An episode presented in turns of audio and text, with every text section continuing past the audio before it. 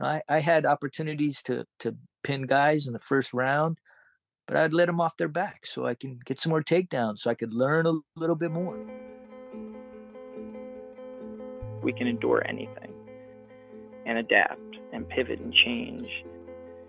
Wrestling gave us that ability. I would say nothing in life has impacted me more than the things wrestling has taught me in terms of self-reflection, resilience. Toughness. Some guys have it, some guys don't.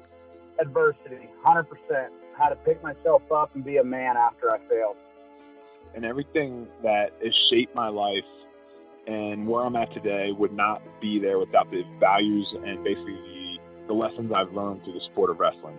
For me, wrestling saved my life because it allowed me to focus and channel my energy. We're fortunate if you wrestled, because if you wrestle, natural talent helps, but it's 5% of the ingredient. It pales in comparison to heart and technique and effort. It humbled me, taught me humility. Nothing can humble you more than wrestling. I think it's the learning to adapt, right? You learn how to adapt, you learn how to solve problems. You know, if I look back at my time I spent wrestling, if it gave me one thing more than anything else, it's mental toughness. Ladies and gentlemen, welcome back to the Wrestling Changed My Life podcast. This is your host, Ryan Warner. Our guest today is Stephen Abas. He's back on the show. He was just on episode 396, and Stephen is back. For those of you who didn't listen to episode 396, Stephen is an Olympic silver medalist, three-time NCAA champ, one of the best wrestlers all time to come from this country. And I hope you enjoy this episode. Fan of the week goes to our friend Leroy1901. Left an Apple podcast review on March 20th. The subject is, first time I was introduced to your podcast at Nationals and decided to start listening on Sunday morning as I made the 12-plus hour drive home from Tulsa to Michigan. Great podcast, great interviews, and it goes on. Thank you so much, Leroy, for listening to the podcast. We greatly appreciate it. This episode is brought to you by Beat the Street Chicago. Help every Chicago youth see that wrestling changed their life with a donation to Beat the Street Chicago today. It would mean the world to me if you guys donated any amount of money to Beat the Street Chicago. Go to btschicago.org/donate. This episode is also brought to you by Quant Wrestling. Download the Quant Wrestling app now in the Google and Apple Play stores. Quant Wrestling, QUANT. And that's it, folks. Let's give it up for the great Stephen Abas. Stephen Abas, welcome back to the podcast. Thank you. Thanks for having me. I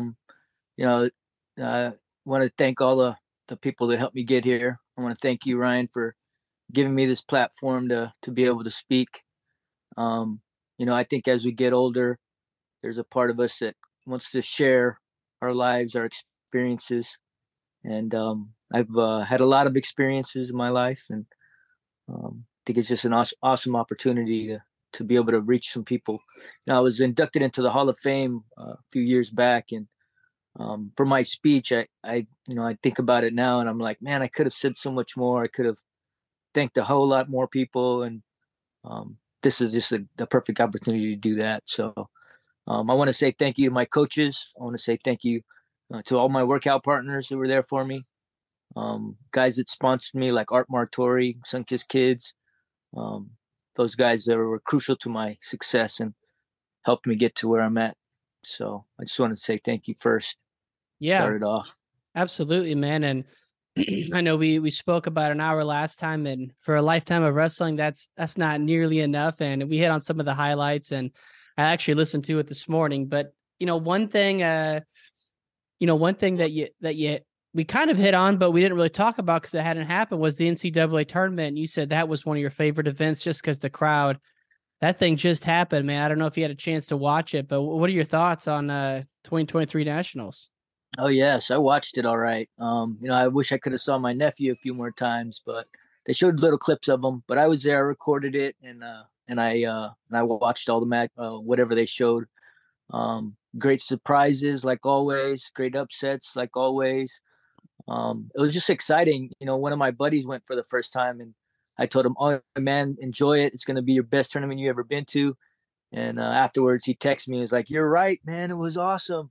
And I was like, man, I had a blast sitting at home watching it, just being a part of it. So Oh yeah, it was exciting. You know, a lot of times people compared me and Spencer Lee, saying who would win if they all wrestled, and I've heard some opinions and both sides. And I think after he lost, there was a little bit more leaning towards me, I think. Yeah, but that was an exciting time. The sound in that arena was absolutely absurd. And it's funny, I actually never thought about you wrestling Lee, but I did think about you and Vito, because Vito, wow, that's a wrestler, man. Like, that dude was unbelievable in that semifinal and at the finals. Oh yes. You know, and I'm tend to look at the faces before they go out. I tend to look at their mentality and where their mind's at. They had a little clip of him warming up in the back. I don't know where I saw it. It was just him moving around, and the look and focus on his face was amazing. I'm like, man, that guy's the champ right there. And Roman Bravo has been my favorite for a few years now. Just the way he moves, the way he attacks, the unpredictability of his motion.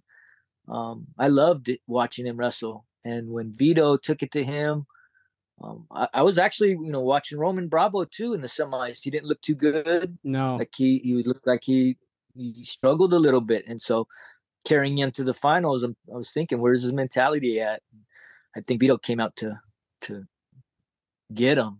And yeah, sure enough, that semifinal with RBY and McGee. I've said it about 5 times in the last 2 weeks, but that was.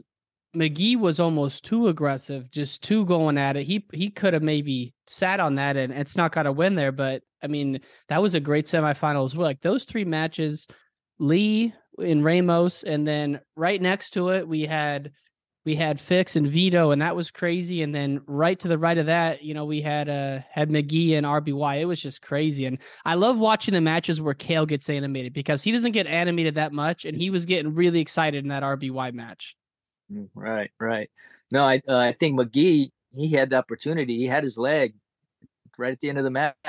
Mm-hmm. I mean, in my eyes, you get the leg, you need to score.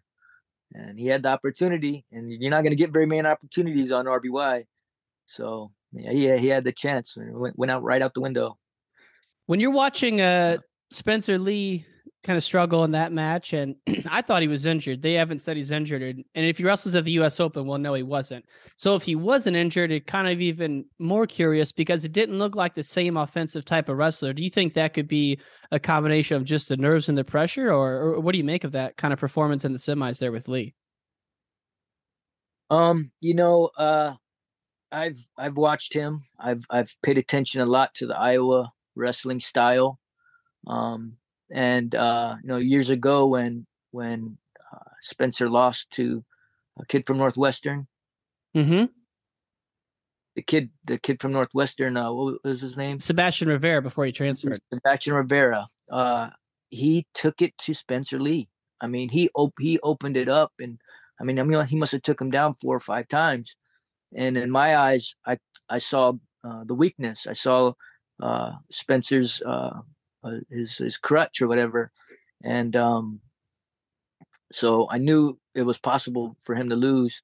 Some of the matches earlier in the season, he got thrown to his back and ended up, same kid, right? Mm-hmm. He lost in the semis, and then ended up coming back and winning. But I mean, it just shows you can't stop wrestling. The position that he was in that got pinned, it was very unorthodox, but I mean, champs don't get caught like that.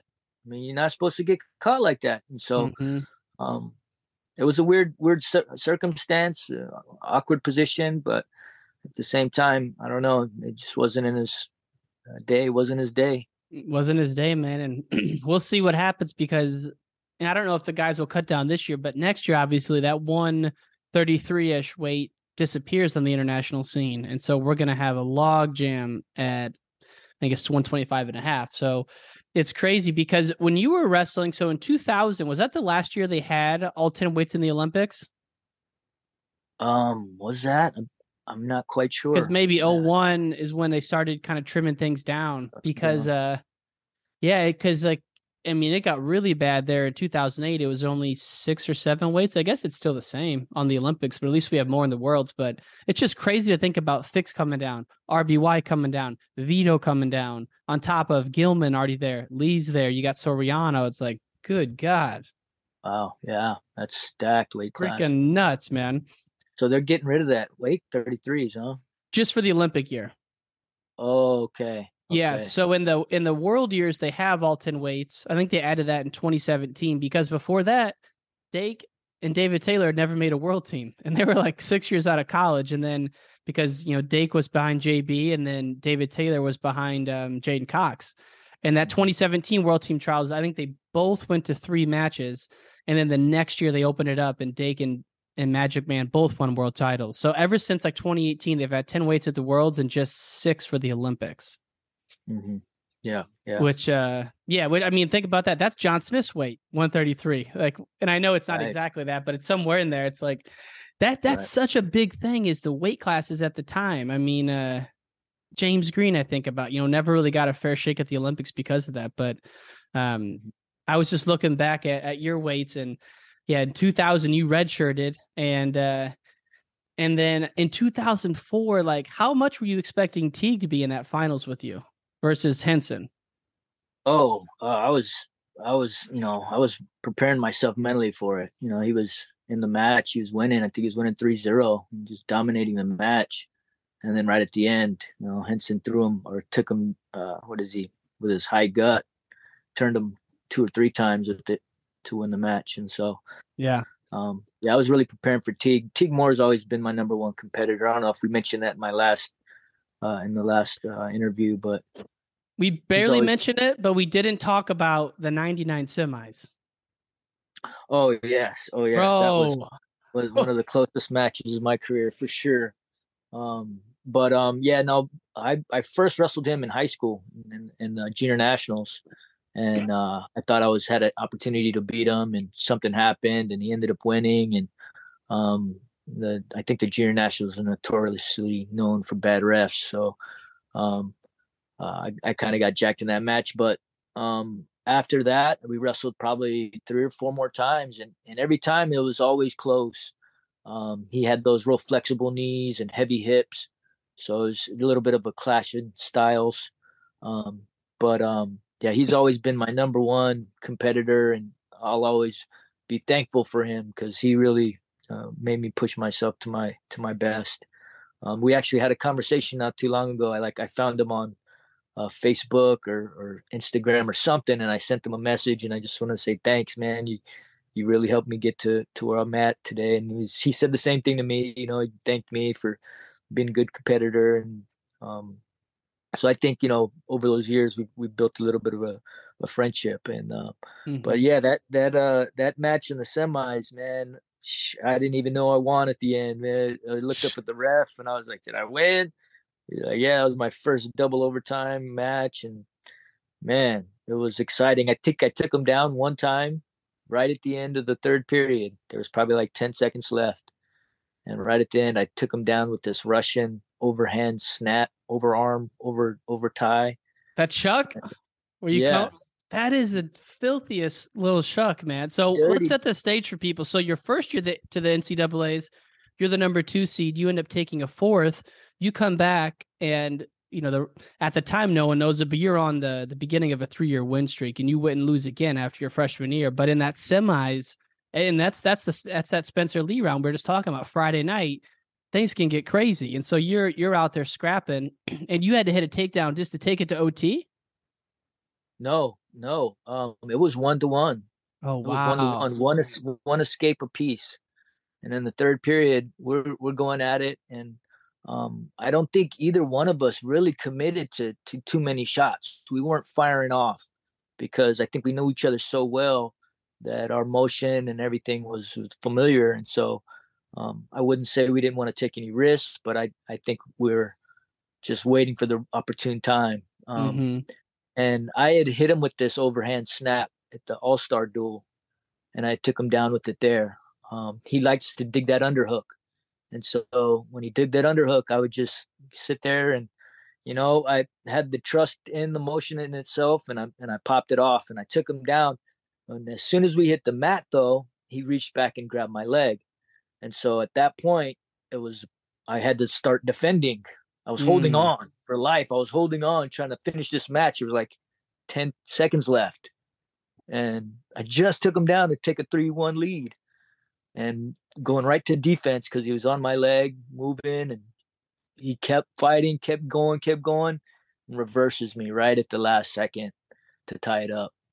Oh, see, I just saw the bracket. I haven't watched this match. It's out there. I think Earl Smith posted it, but I haven't watched it in years. So you take him down off the shuck. He reverses you. And then what? Do you ride out or you escape? Because it was 3-3, right? Yes. So I'm not sure how the rules work then, because I still don't understand what I went through. But I believe I think it was the 1 minute, the 1 minute on your feet, and then you went sudden. You either had to escape or ride out to win. Old school. So that 1 minute. So that one next 1 minute in overtime, I must have got in on him like 3 or 4 times, and I could not finish.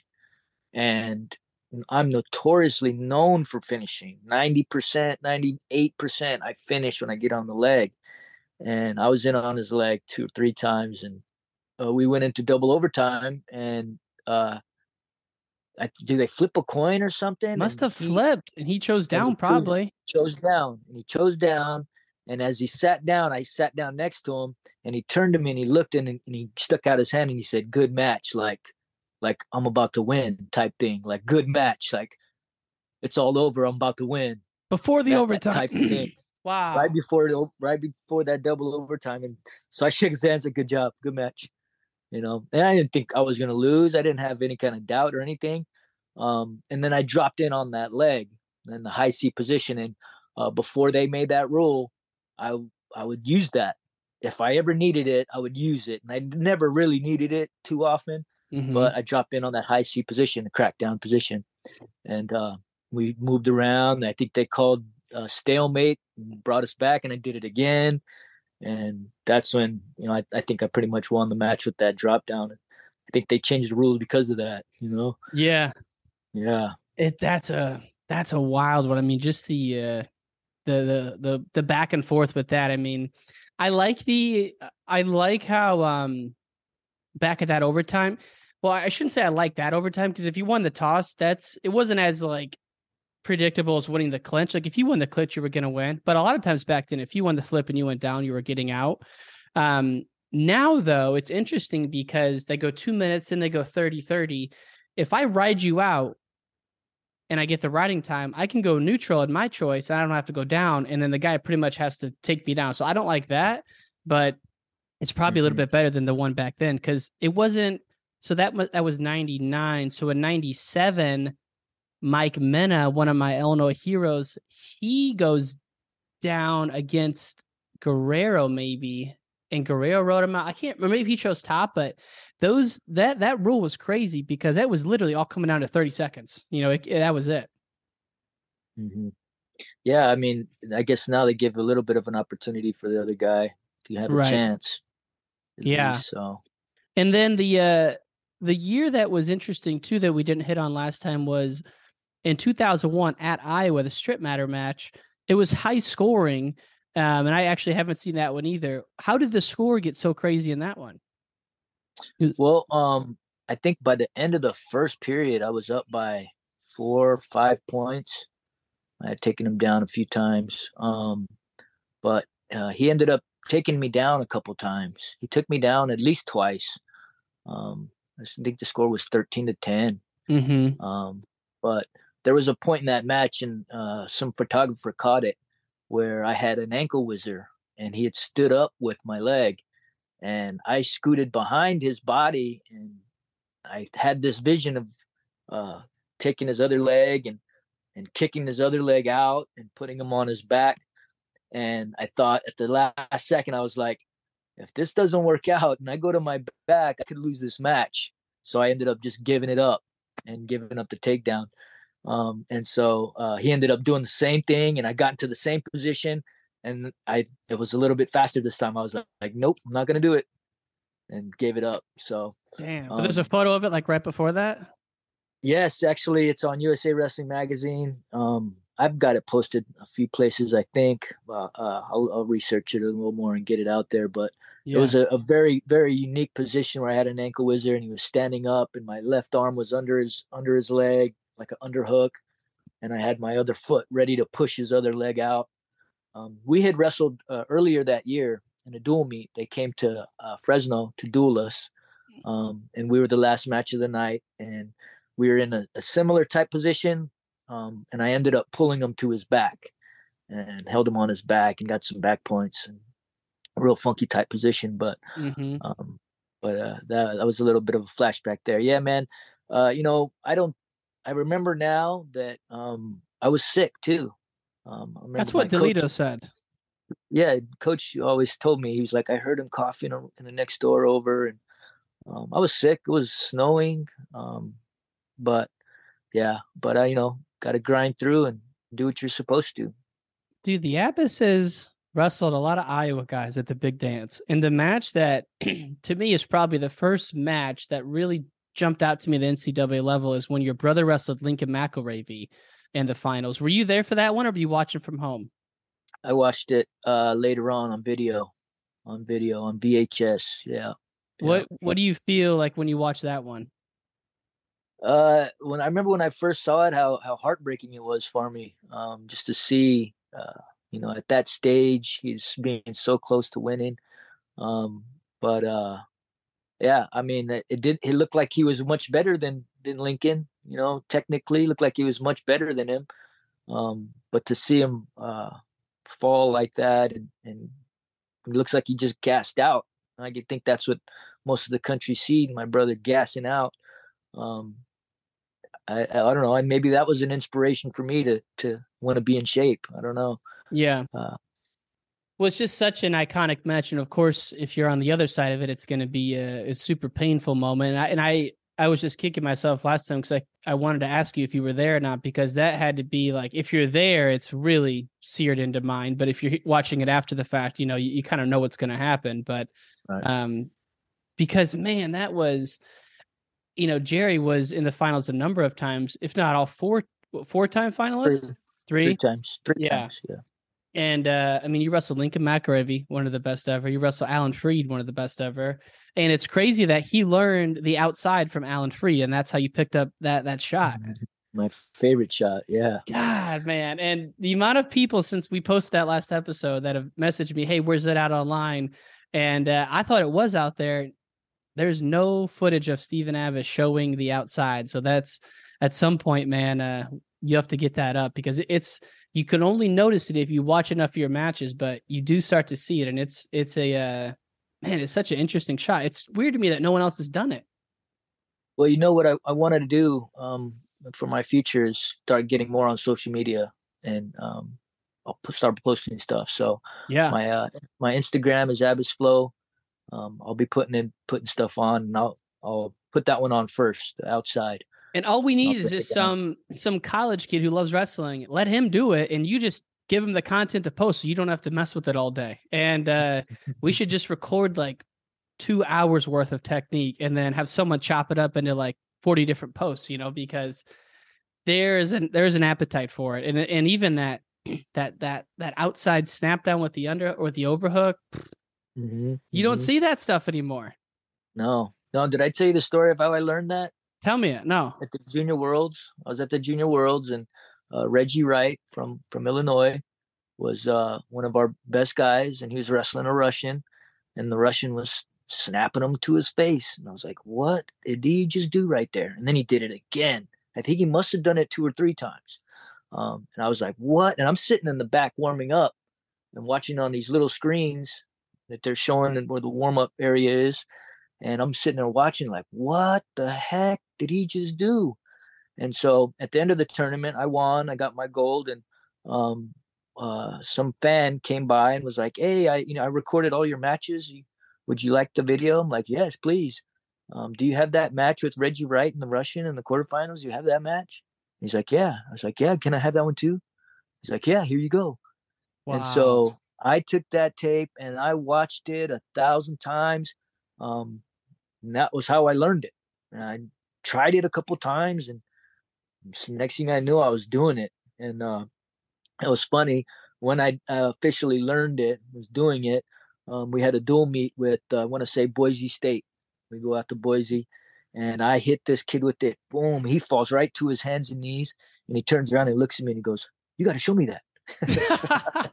I was like, oh, on top of him, I was like, okay. So this is when you're in Moscow for the Junior Worlds? No, it was actually the one that was in Prim, Nevada. Okay, got it. And what year was that? That was, I want to say that was, is that 2000? I think it might have been 2000. Prim, Nevada. Okay. Because Reggie, I mean, man, that's a, you know, I love talking about Illinois guys, and he came out during a great era of Illinois wrestlers, Reggie Wright, Tony Davis, TJ Williams, but Reggie was a big Greco guy, so it doesn't surprise me he's digging in upperhooks, almost standing up with the guy, you know, and then here this Russian lets him sneak the underhook in, and then, dude, just to hit that. Him. Wow. Burned him bad, yeah. And you think at that high level, somebody shouldn't look that silly, right? I'm like, right. What just happened? He just made him look silly. It's almost like, go ahead. I noticed that too with Satya and some of the matches that he had when he was burning guys, and I was like, oh my gosh, this is the world level right here. Well, how is he doing that to these guys? And he was another inspiration for me later. Like man, how do I get to that level? How can I burn guys and make them look silly? It's amazing inspiration. You did plenty of it, and Satya was big on the. I've said this about 100 times too, but the slide by. And when I watched the 95 World, Satya versus Leopold, Leopold's the guy on the scene. Satya's this scrawny little punk, singlets hanging off of, not even a punk, just like very unassuming. And he literally just with his right hand kind of posts on Leopold's flank and then 3 times hits him with a slide by. And I just watch it. I'm like, how is he doing that against the number one guy? It was just... And that was there. Then in 96, you see a whole new style when he's wrestling Kenny Monday and some of those guys, and he's hitting a lot more stuff. But at the beginning, that's all he had, and he hit it over and over. And it's just like, it's just amazing that some of those guys have a feel like that. I know. And like, what are they doing in practice? Like, how are they? And I hear about some of their practices, like they play soccer for like the first 10 minutes or 15 minutes. I'm like, yeah. And then I hear that they don't start till like 12 years old or something. Like they don't even start wrestling in the gymnastics. But yeah, it's amazing some of the stuff that they come up with, and yeah, huge inspiration for the wrestling community. It's cool though, also that you learn just from that tape, because I remember vividly 2002 World Championships were in Iran, and the U.S. didn't go, but somehow my middle school coach had a tape of it, and I didn't even know the names. I didn't know the score. I think it was Elbrus Tadeev. He kept hitting this like an elbow to a far ankle, and like 3 or 4 times in this match. And you can hear the Iranian horns going, and it's crazy. And I just remember watching this 7th grader, and I picked that up and I used it forever. Like kids can learn technique anyway. You know, you got to find your own way, but like there's no set way to learn it. Right. Sometimes it takes, you know, something they see. Sometimes it's something that they hear. Yeah, it's all about, I mean, what kind of learner are you? A visual, audio, but yeah, especially these days with all the video out there, you can definitely see how wrestling is improved over the years. Well, and you're seeing it now. I mean, you've seen it at the highest level, and we're watching Cael and Penn State dominate. And I know you've coached and are coaching. I mean, what do you think?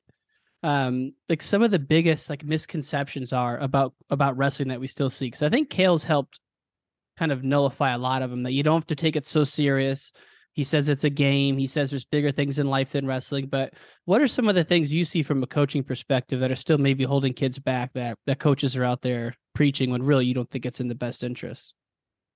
Well, I think at that side of wrestling, the mental side, I think the mental side is the most important. So how do we get a control of that? We say that wrestling's 90% mental, but we don't practice 90%. We practice 90% physical. And you got to find those moments to test yourself, to practice yourself mentally. And what it really boils down to is confidence. I think rarely people are born with confidence. I think most of the time it's built. It's built through our experiences. It's built, doing it every day.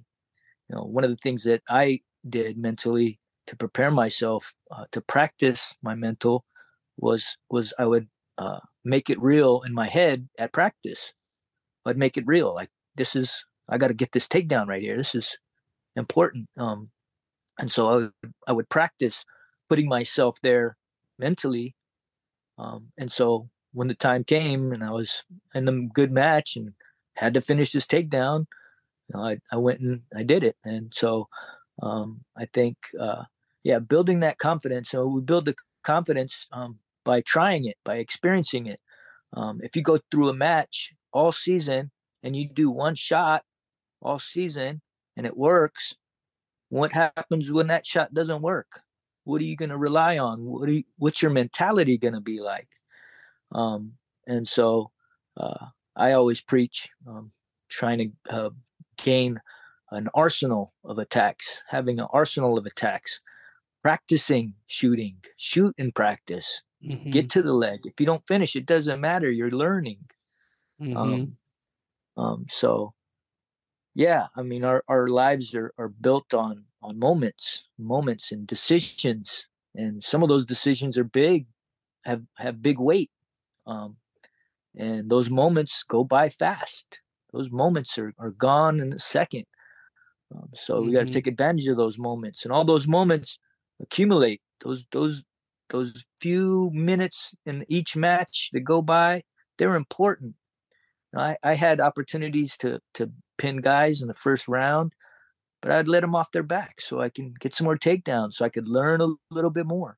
Really? That was that was a big thing for me. Like, how long can I stay on this mat? Like, let me stay on this mat and learn as much as I can.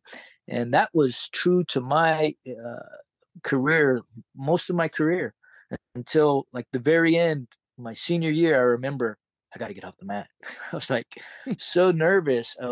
My senior year in college, I was so nervous at some points, and I felt like I wanted to get on and off the mat. Let me pin this guy, and I'm gone. Mm-hmm.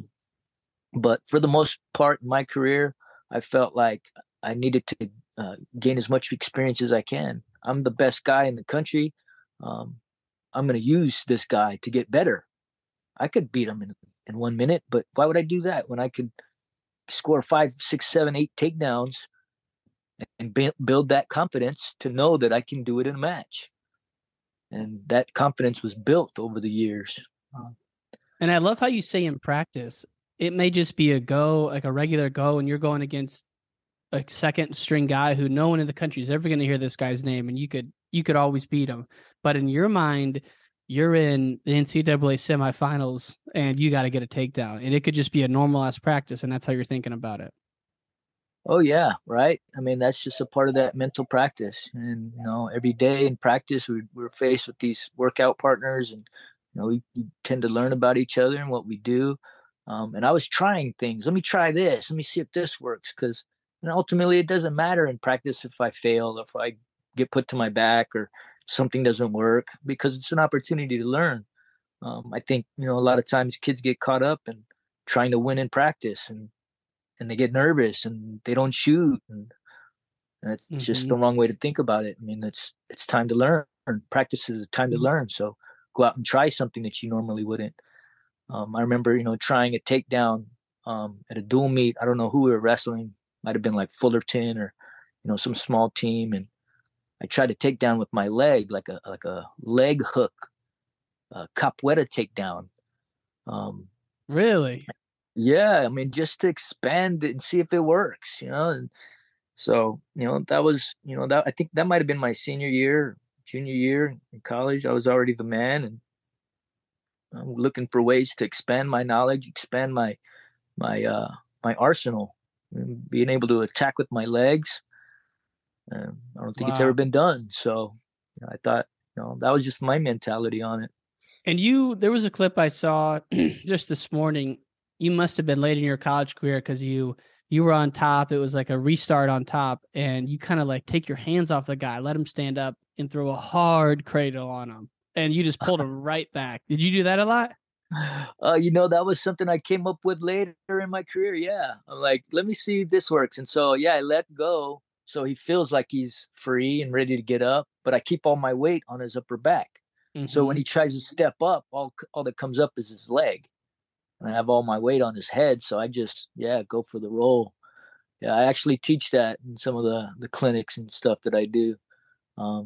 It's one of the few ways I pinned guys. I didn't really pin guys too much. I didn't want to, but if our team needed it or if I wanted to get off the mat, I would use that one and a half and a 2-on-1 roll half that worked pretty well too.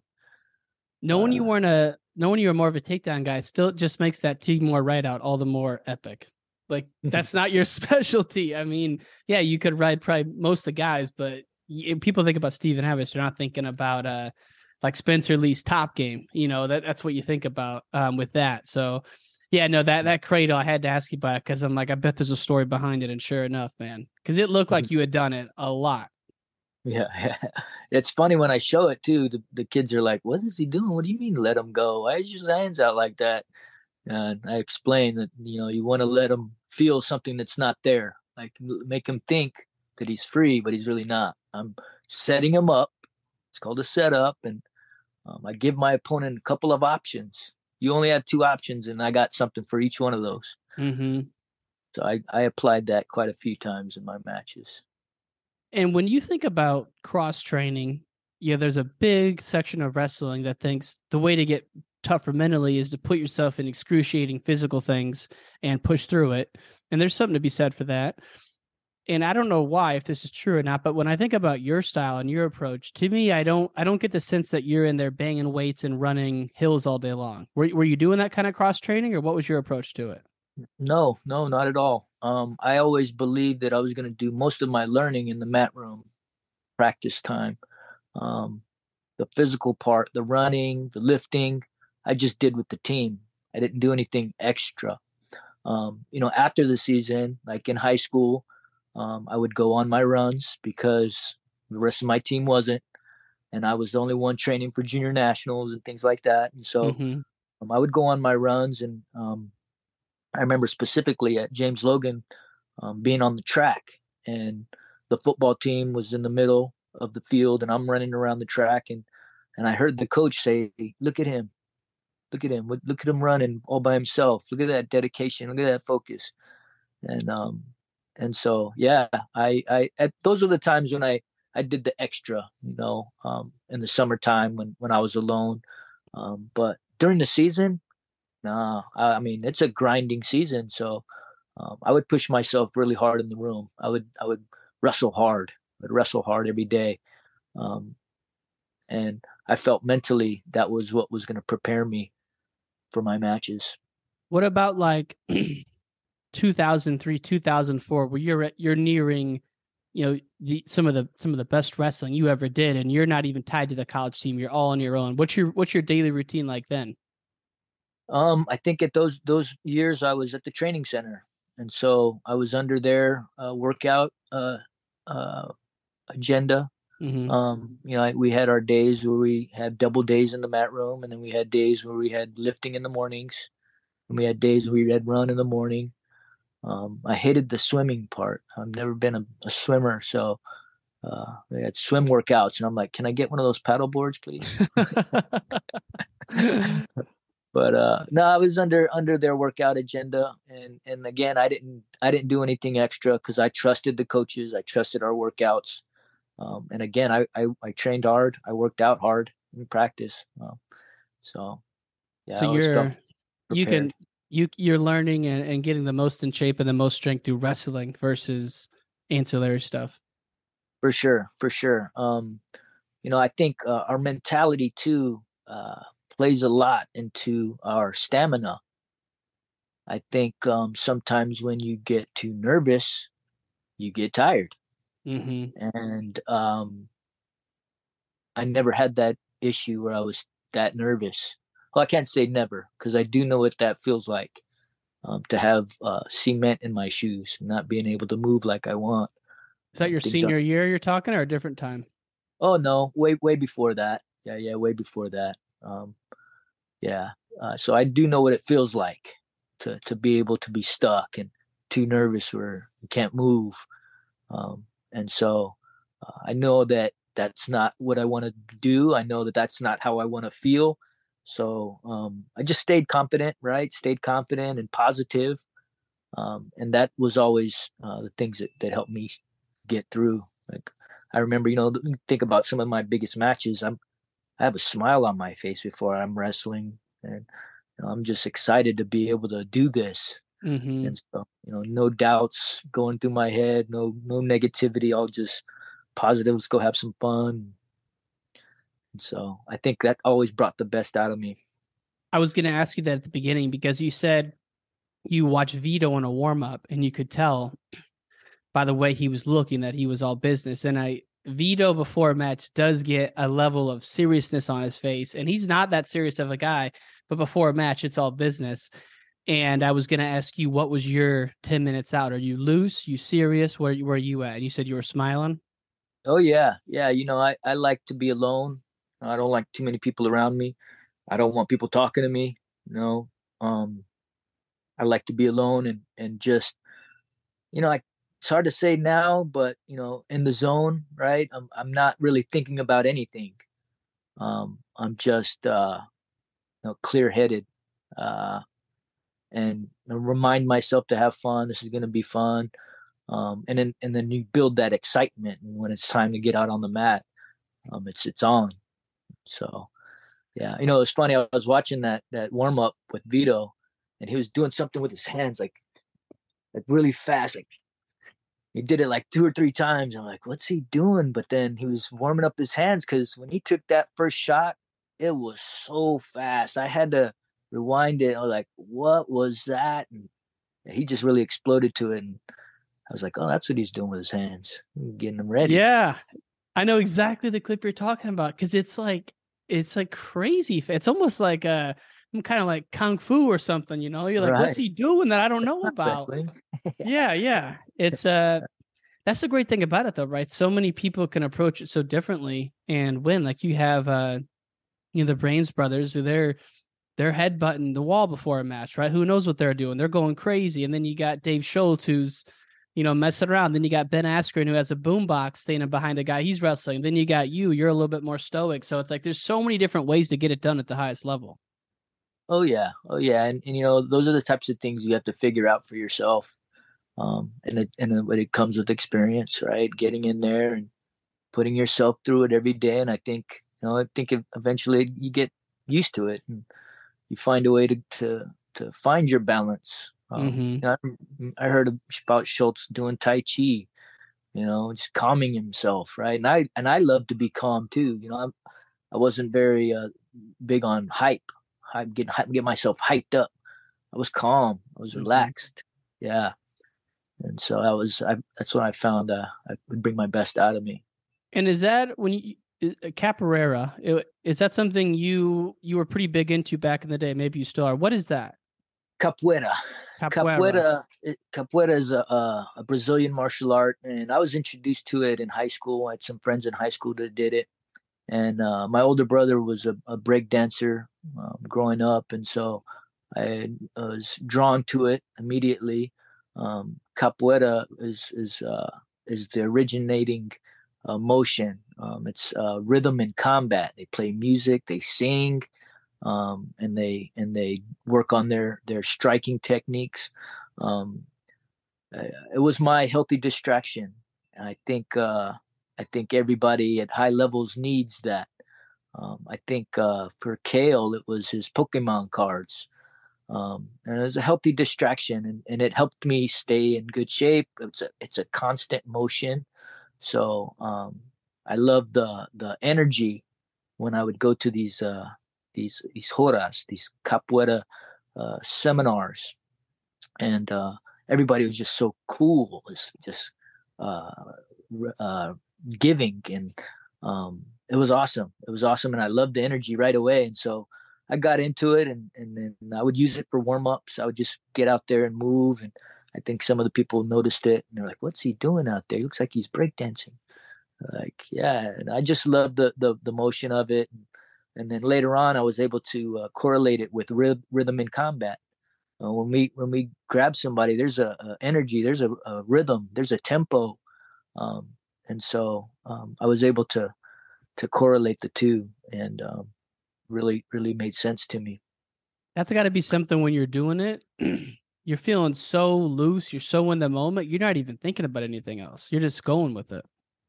Exactly. And that's what I was kind of talking about earlier about moments, right? We're in the moment, and those moments go by fast. So, I really appreciated being able to do that. Yeah. I remember. I think I mentioned this last time, but one of the first big tournaments I saw in person was the 2004 Olympic trials. My mom took me for my 8th grade birthday, and I snuck into the warm-up area. It wasn't really sneaking in, but like the warm-up area, there was a big tarp on the 50-yard line on the backside of the RCA Dome. I remember watching people warm up. I actually love watching the warm-ups more than the matches sometimes. And I do remember you doing some crazy shit like that. I'm like, what the hell is he doing, man? And then you had the tattoo that looked kind of like it had maybe some Brazilian influence. I didn't know at the time, but then afterwards I heard someone say it and I'm like, capoeira, like, man, he's onto something there, man. It was pretty cool. You know, when I got to the Olympics too, some Brazilians saw me and they're like, hey, capoeira. I was like, yeah, I'm a capoeirista. You mentioned, Cael had the Pokemon cards. Did you guys have any, kind of like meaningful relationship during like the 2004 season and then that summer getting ready for Athens? Did you have any interactions with him that stand out? We've been on a few teams together. So, we've got history. We've never been like, we never clicked. I don't think, I think, we might've came from two different worlds or something. But we were always cool with each other. I saw him, probably, 7-8 years ago at a camp. We did a camp together. And he took me to the airport. We had this nice little conversation on the way in the car. It was funny because he needed gas, so we pulled over, and we're out talking. I get out with him, and he's pumping the gas, and I'm talking with him. And this kid comes over, and he's like, "Hey, you're Cael Sanderson." He's like, "Yeah, what's up?" He's like, "Oh," and he's like, the look in his eyes is like, "Oh my gosh!" And then Cael goes, "This is Stephen Abas right here. This is Stephen Abas." And the kid kind of looked at me, and he didn't really know who I was. He was like, "Oh, okay, yeah."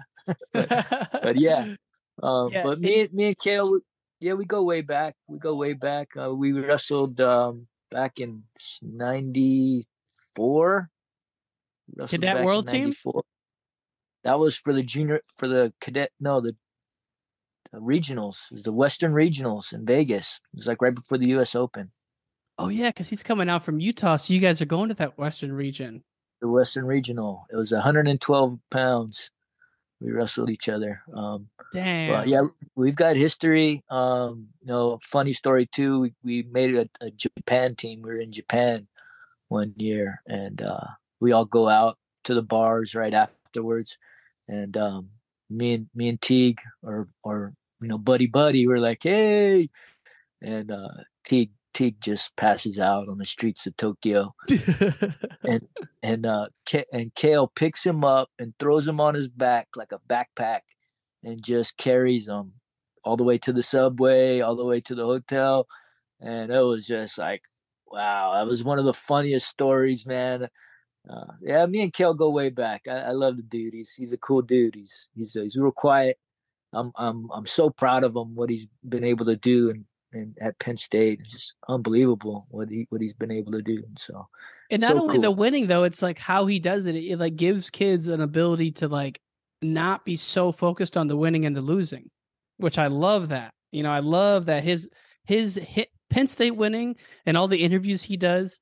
It just shows the guys that like, you don't need to be so win. And now you're wrestling tight because you're afraid of losing and you're afraid of what people think. So what, man, it's just cool that that's the message that seems to be coming through that system.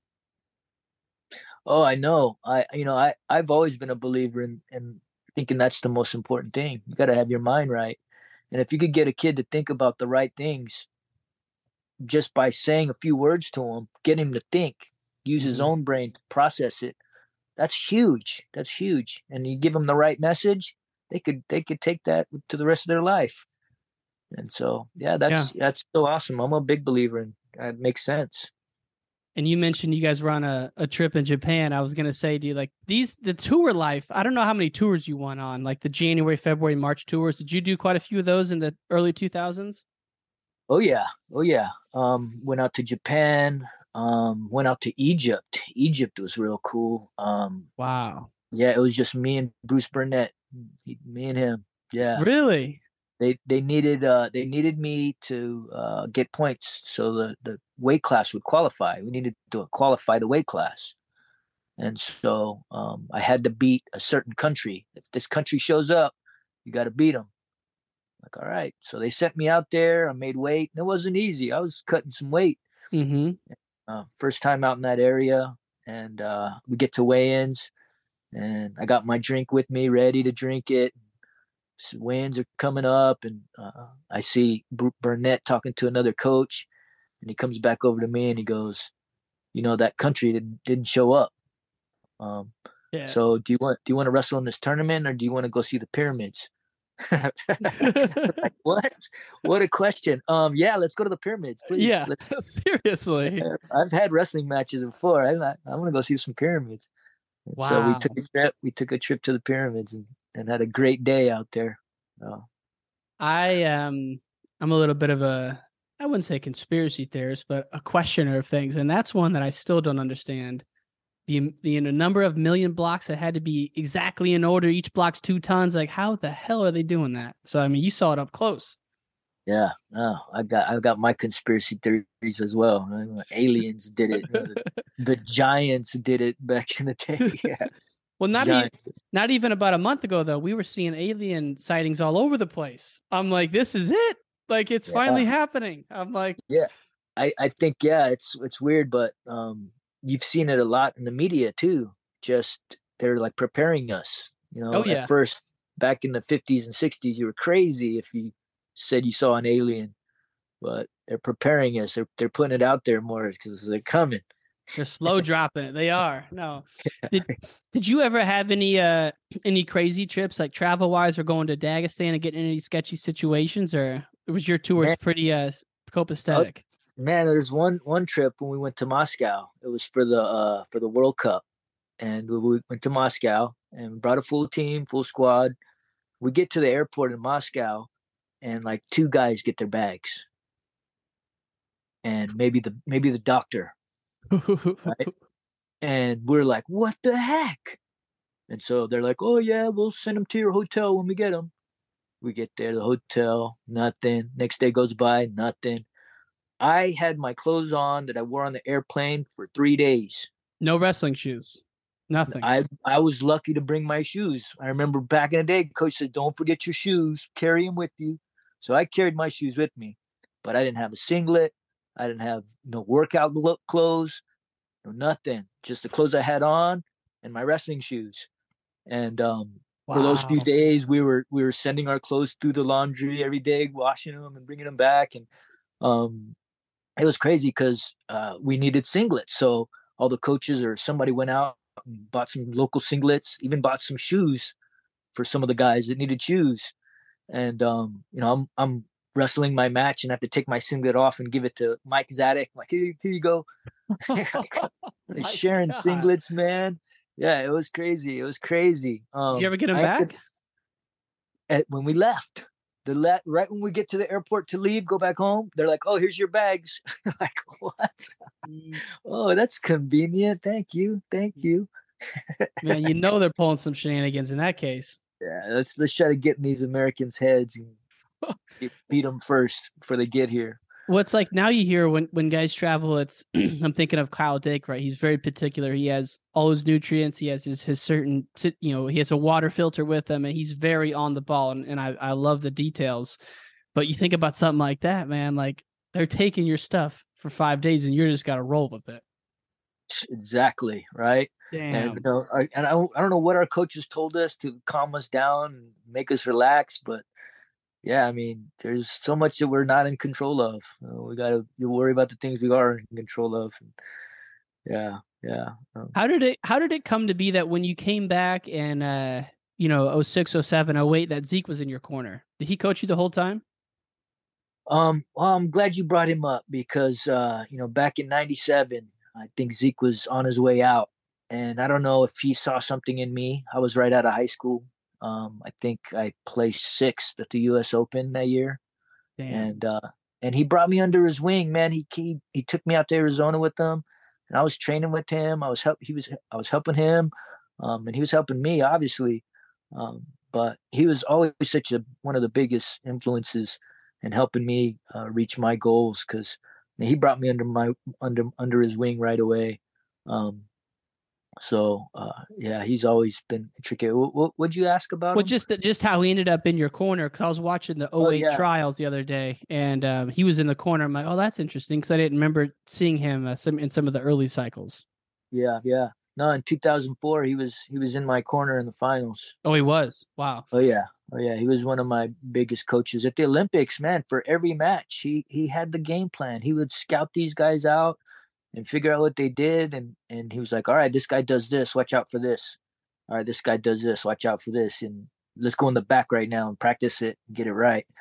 And he was so intricate when it came to technique. And he's like, he really broke it down. And so he was a huge influence at the Olympic Games for me, really broke down everything for me.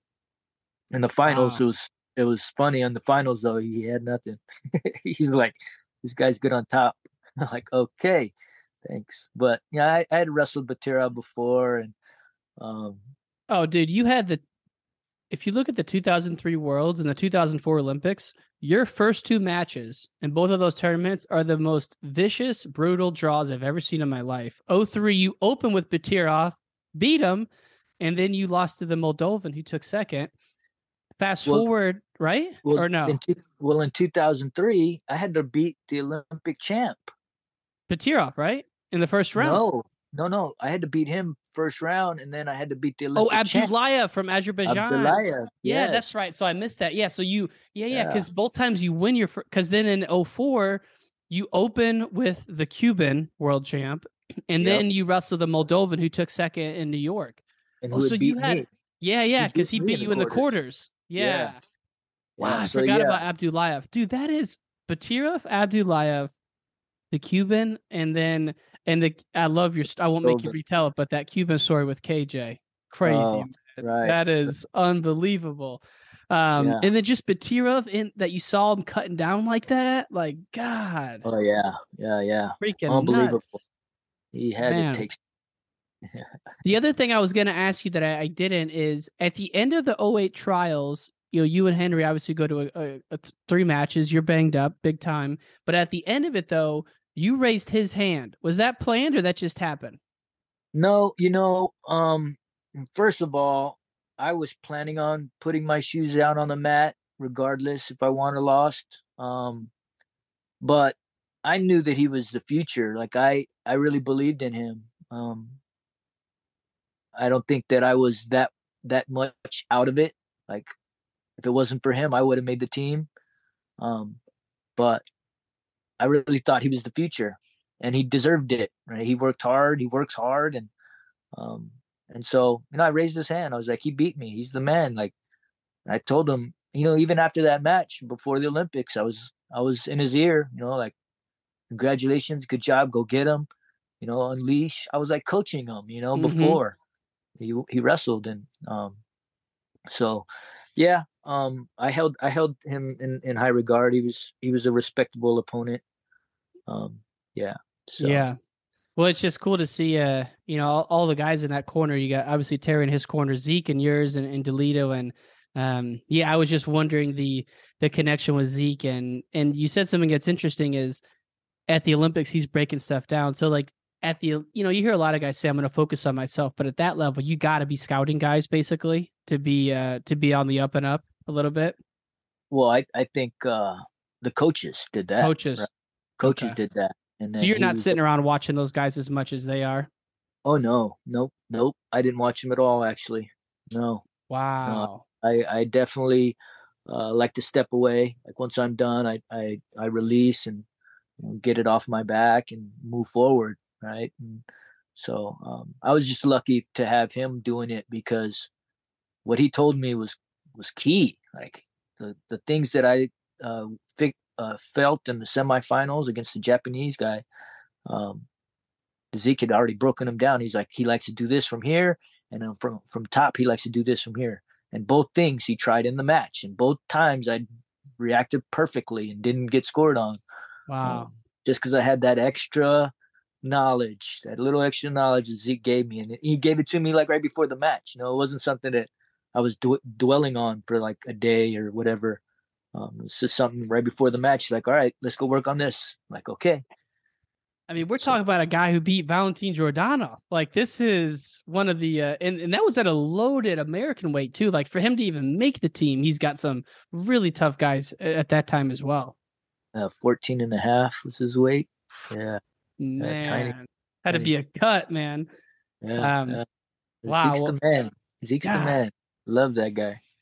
It's exciting to see what he's doing at Arizona State, man. He brought them back, and then, you know, his coaching tree's getting out there a little bit now. I mean, I don't know if you consider Pendleton part of his tree, but I know Pendleton was with him for a long time, and now Pendleton's at Oregon State doing some great things. So it's good to see you got some West Coast powers, and it'd be good to see, you know, some more of them come up, you know, out in California, no question. Mm-hmm. For sure. For sure. We got a lot of good wrestling out here. Oh my God. Like, insane. Keep it going. Insane. And Stephen, man, like I said, growing up, man, you were one of my idols. So it's great to have you on the podcast. You're welcome back anytime. Any last words before we sign off this time, or anything you wanted to cover that we haven't hit on yet? You know, there's a few things that I kind of wanted to talk about coaching. Let's do it. Yeah. Yeah. I mean, let's do it. Been a coach for a few years now, and being able to see it from the other side, and it's been awesome. And so some of the things that I've noticed too at the NCAAs, some of the best guys are doing it, and that's striking first, like shooting right off the bat, like first 10 seconds, get your shot off, because what we learned, we call it set the tone, but what I call it is set the roles. I'm the shooter, you're the defender. So make that clear right away. This is what's going to happen. I'm going to shoot and you're going to defend. And whether you get the shot or not, whether you take him down or not, the mentality's still there. Like, oh no, he's shooting. He's attacking. What's he gonna shoot next? And so you keep your opponent off balance. You keep him off balance physically and mentally. And so staying active. Like too many times you see guys hanging out in tie-ups, just hanging out, not doing anything, just standing there. And that's a big no-no. Like if you've got your hands on your opponent, you should be moving them, leaning on them, making them step, making them react. And something that I learned from Kevin, being a constant threat. That doesn't mean constantly shooting. That means constantly keeping your opponent thinking, again, keeping them off balance mentally. And so being a constant threat is huge. Especially when we don't see, like, this was the lowest year of scoring in NCAA, not in NCAA history, but in recent history, like the number of total match points scored at this NCAA tournament were as low as it's been in quite some while. And now I don't think the wrestling was any more boring, but I do think a theme you saw this year was that you're seeing a lot of 1-1 matches go to OT, and across 7 minutes of wrestling, that's a little crazy. I know. And I was watching that first day, and one of the commentators was talking about how riding is so important, riding. And sure enough, you saw a lot of people riding. And I'm like, no, it's about takedowns. You got to take them down. People want to see takedowns. People want to see riding.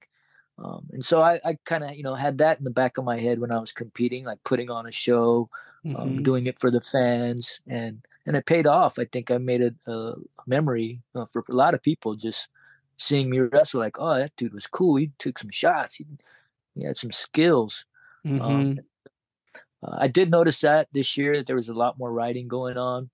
But what do you say to people who say that the scramblings advance further than the offense has? So people aren't shooting because if they shoot, they're going to get countered and scrambled on. That's awesome. I think that's an evolution. That's an evolution because that makes your finishes more. You have to be able to finish now. And one thing that could help with that is when you get your shot, you got to keep moving. You don't allow him to get into a scramble position. And I can't say that the guys that I ever wrestled were scramble maniacs. I was probably the scramble maniac out of everybody. Mm-hmm. But at the same time, when you get in on your shot, you can't give your opponent an opportunity to adjust. You just take them down. You lean on them the right way. You create the angle the right way. Keep your pressure going the right way. That's